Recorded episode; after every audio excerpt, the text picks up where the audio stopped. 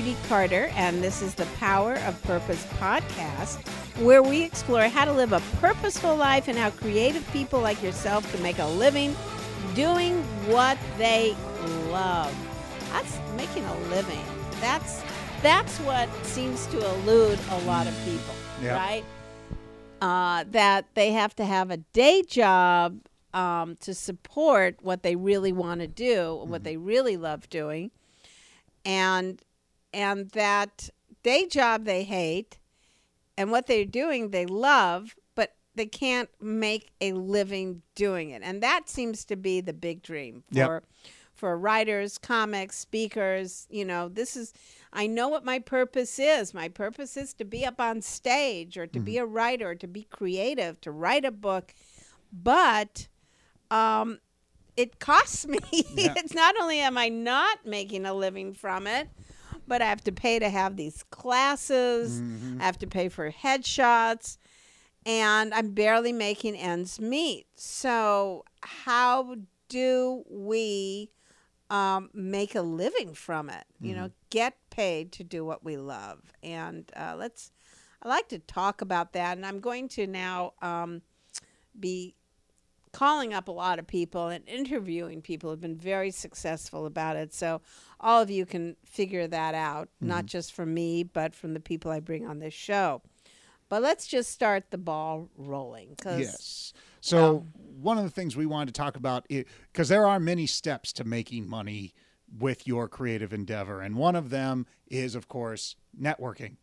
Yeah. Getting and not just business networking, but your support system, all the all the different bodies of people who you are going to be working with in order to have this successful career that is on its way, hopefully, and Right. uh, and how that changes over time. So let's first talk about like why why do people need to network? Why do they need uh, you know why can't you know one man be an island in his creative endeavors? Yeah, especially in stand up comedy where we're all sort of on stage by ourselves, right? What I found out, what I discovered looking back at my career and, and people's career is that people who got successful pulled their friends with them. Okay, Yeah, I mean, I look at like there was a group four guys: uh, Larry David, Jerry Seinfeld, um, Larry Miller, and Paul Reiser. okay, Right, and they all have had extremely successful careers um, as writers, as comics, as having their own TV shows, and what have you. And and it's because when they made a pact, you know, and one person's making, they're all going to pull each other up. And that's exactly what happened when Seinfeld got the deal because he was the best looking of all those guys, right? Uh, um, he got his pal Larry David to work with them. And what is it? $10 billion later, yeah, there it goes. And Paul Reiser, of course, had his own series. And Larry David, every time I turn on the TV, there's Larry David. Um, I mean, there's uh, Larry Miller. And so um, it becomes very important uh, to network with people. Um, I look at a guy like uh, Dan Nainan. He's a stand up comic. Ever hear of him? oh yeah, You've heard of him? Yeah. Most people haven't. Not a household name, but Dan is making between fifteen and twenty five thousand a show and drives a Tesla and touring the world. How? Because Russell Peters. Do you know Russell Yes, Peters? do know Russell. Russell Peters is one of the most successful, richest uh, comics around. Mostly, um, I think in Europe and India, and I mean he plays huge arenas. Um, and uh, Dan, who is uh, half Japanese, half Indian, palled up to him, and then Russell Peters asked him to open for him. okay, And then he rode those coattails to get his own gigs, and that's what happens. I don't know anybody who really makes it on their own. So, one aspect of networking and getting successful um, is really identifying yourself by who your audience is. Okay, so let's talk about Dan Nainan, for instance. He's half Japanese, half Indian, and um, I think his jokes are kind of like I'm half Japanese, uh, half Indian, half Japanese. That's right. I get my sushi at 7-Eleven. Ha ha ha ha. Okay. So um, what he did was he got himself in front of an Indian audience, and they love him. But he's talking about being Indian and his Indian mother, who has a heavy accent and what have you, and um, and he's huge Indian run businesses, the corporate, you know, the whole Yeah. corporate thing, um, uh, uh, co- comedy concerts, huge. I think of a guy like Maz Jobrani, who was my um, a student as well, who didn't want to talk about being Arab, and I said, "Come on, it's your, you know, that's hmm. your ticket." And that launched into the Axis of Evil tour mm-hmm. and and every you know huge audience. So, first step in networking is to find out who your audience is mm-hmm. and get in front of them and the organizations and network with them. hmm So when it, that all has to do with discovering what your material is, Yep. and in discovering what your material, I think of um, Ron Becker, Rob Becker. Um, he wrote um, a play which was just a stand-up act called um, Caveman, something about the caveman. hmm Oh my God! It ran off Broadway for twenty. I think it's still there. It tours all across the country without him in it. Million, millions, and millions of dollars. Um, what he did was his stand-up act was based on a premise: men and women are different. Right? Not that original. Yeah. But what did he do? He sent out invites to therapists, couples therapists. And then he'd go into city, have a free show for a couple, invite their patients. And it, and then word of mouth, and it just was fantastic. It was like a show that couples went to. Yep.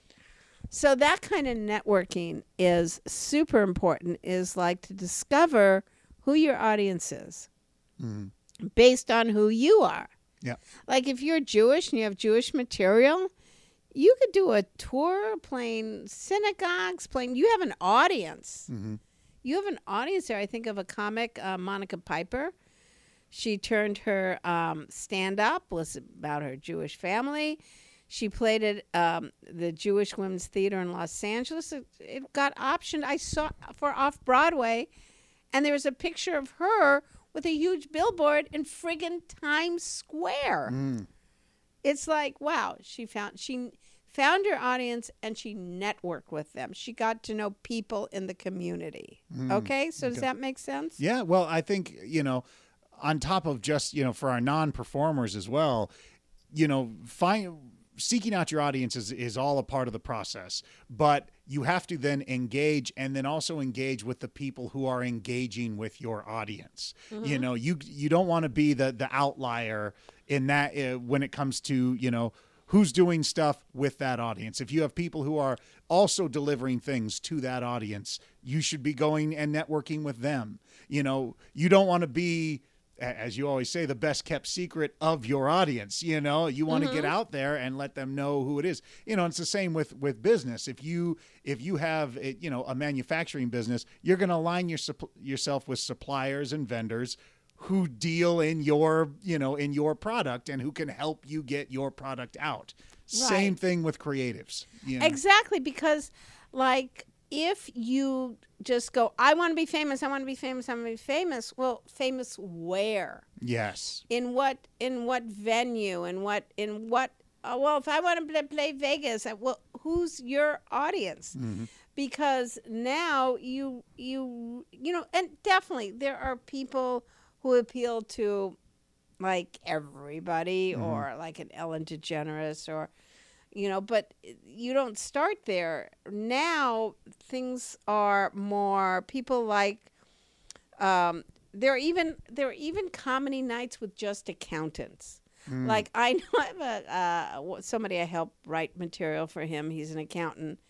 And he's making good money doing funny stuff uh, a speech with a message for accountants I just had lunch with, um, invited someone to lunch who's very prominent in the Jewish community.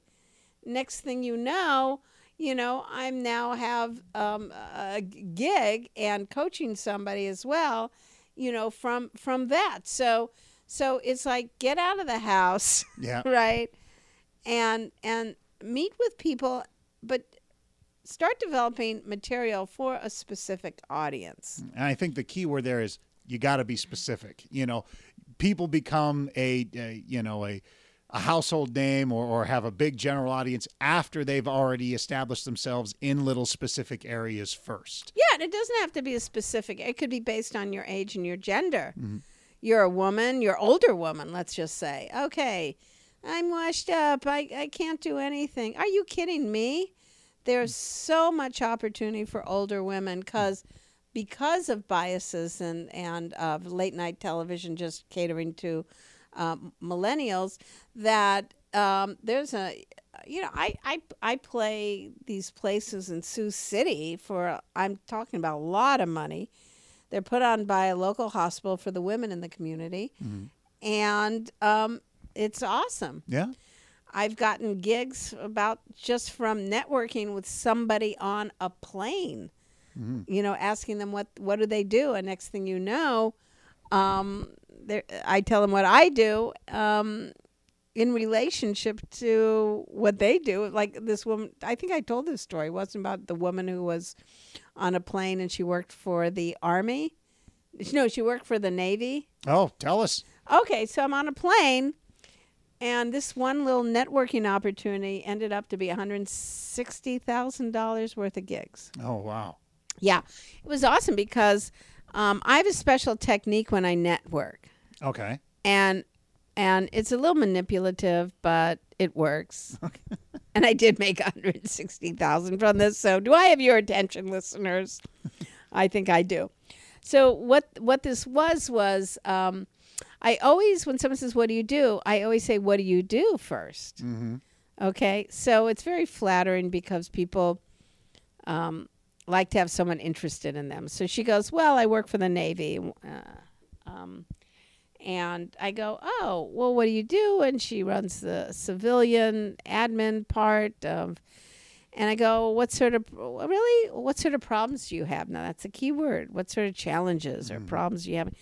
Well, it's really hard that we've been downsized, so everybody's working long hours and you know, a lot of tension in the workplace. And I go, oh, well, you know, let me tell you what I do.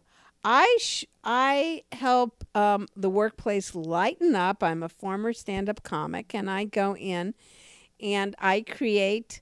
Um, I show people techniques on how to better communicate and how to have a sense of humor at work and how to have more fun in the workplace. So people end up saying, "Thank God it's Monday," right? Oh, okay. she says, Wow, I could really use that.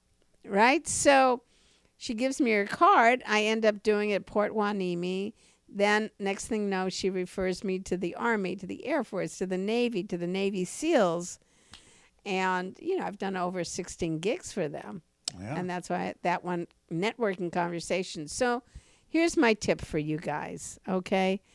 On if you want to get commercial, you want to make a living, you really start to have to cater to your audience. Mm.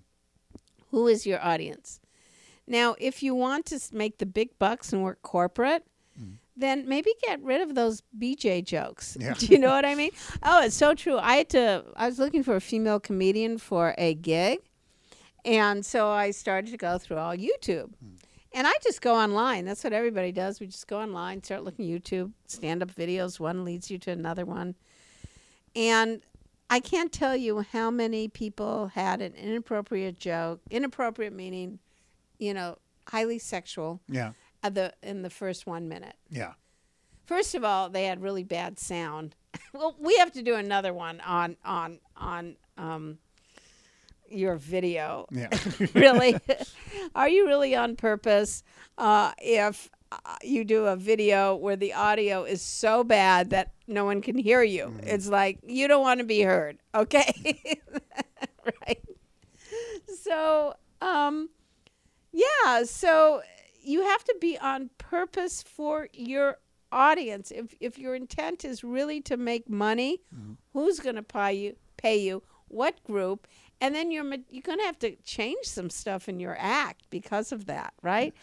Yeah, and and the the the network of people who are around that audience as well. You know, you don't want to be, you know, the person who shows up and be like, "Oh yeah, I'm totally, you know, this is my audience," but yet you've never been to a show that that audience would go to. You've never seen any of the other people who are performing or doing creative work within that audience. You got to get yourself informed. And mm-hmm. you've got to take the steps and like you said, you got to get out of the house. Okay, this is what I realize it's all about, hmm. okay? And this is why people don't make a living. This is it. I got it. Okay. It's narcissism that's keeping comics so involved, or writers, or whoever you are, so involved with yourself. The reason I got a gig was because I cared enough about another person to mm. go, What are your challenges? And then adapted myself to her. So it's which is the definition of empathy, I would Yep. believe And service. and as well. service. Why did we start this conversation with uh, the Guy Comics in New York? Hmm. They cared about each other. Yes. Okay, so here it is. Why? Why did I just recently get a job yesterday? I haven't returned the call yet, but I got to because I asked somebody to lunch to care about them. hmm So it's really about um, caring enough about others to see their shows, to go out and network. And I have now, I'm now, and I didn't do this. I really regret doing this when I was into stand up because I was too self absorbed myself.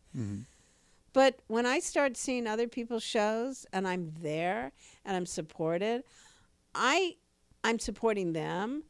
I know they're going to be there for me Yeah. when I do my thing. hmm And I'm preparing to do a, um, a one person show.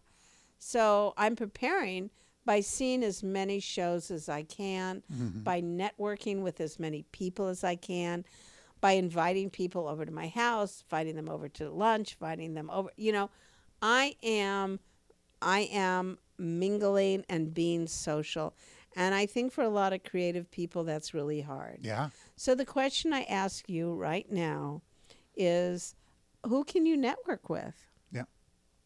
You know there are groups you can network and then get your pitch together. Hmm. And when you pitch yourself to another person and someone if you've written a book and someone says, "You know, what's your book about?" Don't just talk about, you know, well, I wrote a book and in this book I show da da da da da da whatever. It's so boring. Just just do it by being interested in them. For instance, let's say I wrote a diet book. Okay. I would say to you, and and say you say, "What's your book about?" So what's your book about, Judy? well, have you ever had a problem losing weight? hmm You know, have you ever had a problem where you or you go on a diet and you gain it right back? Yeah. Okay. Well, my book shows you how to keep that weight off.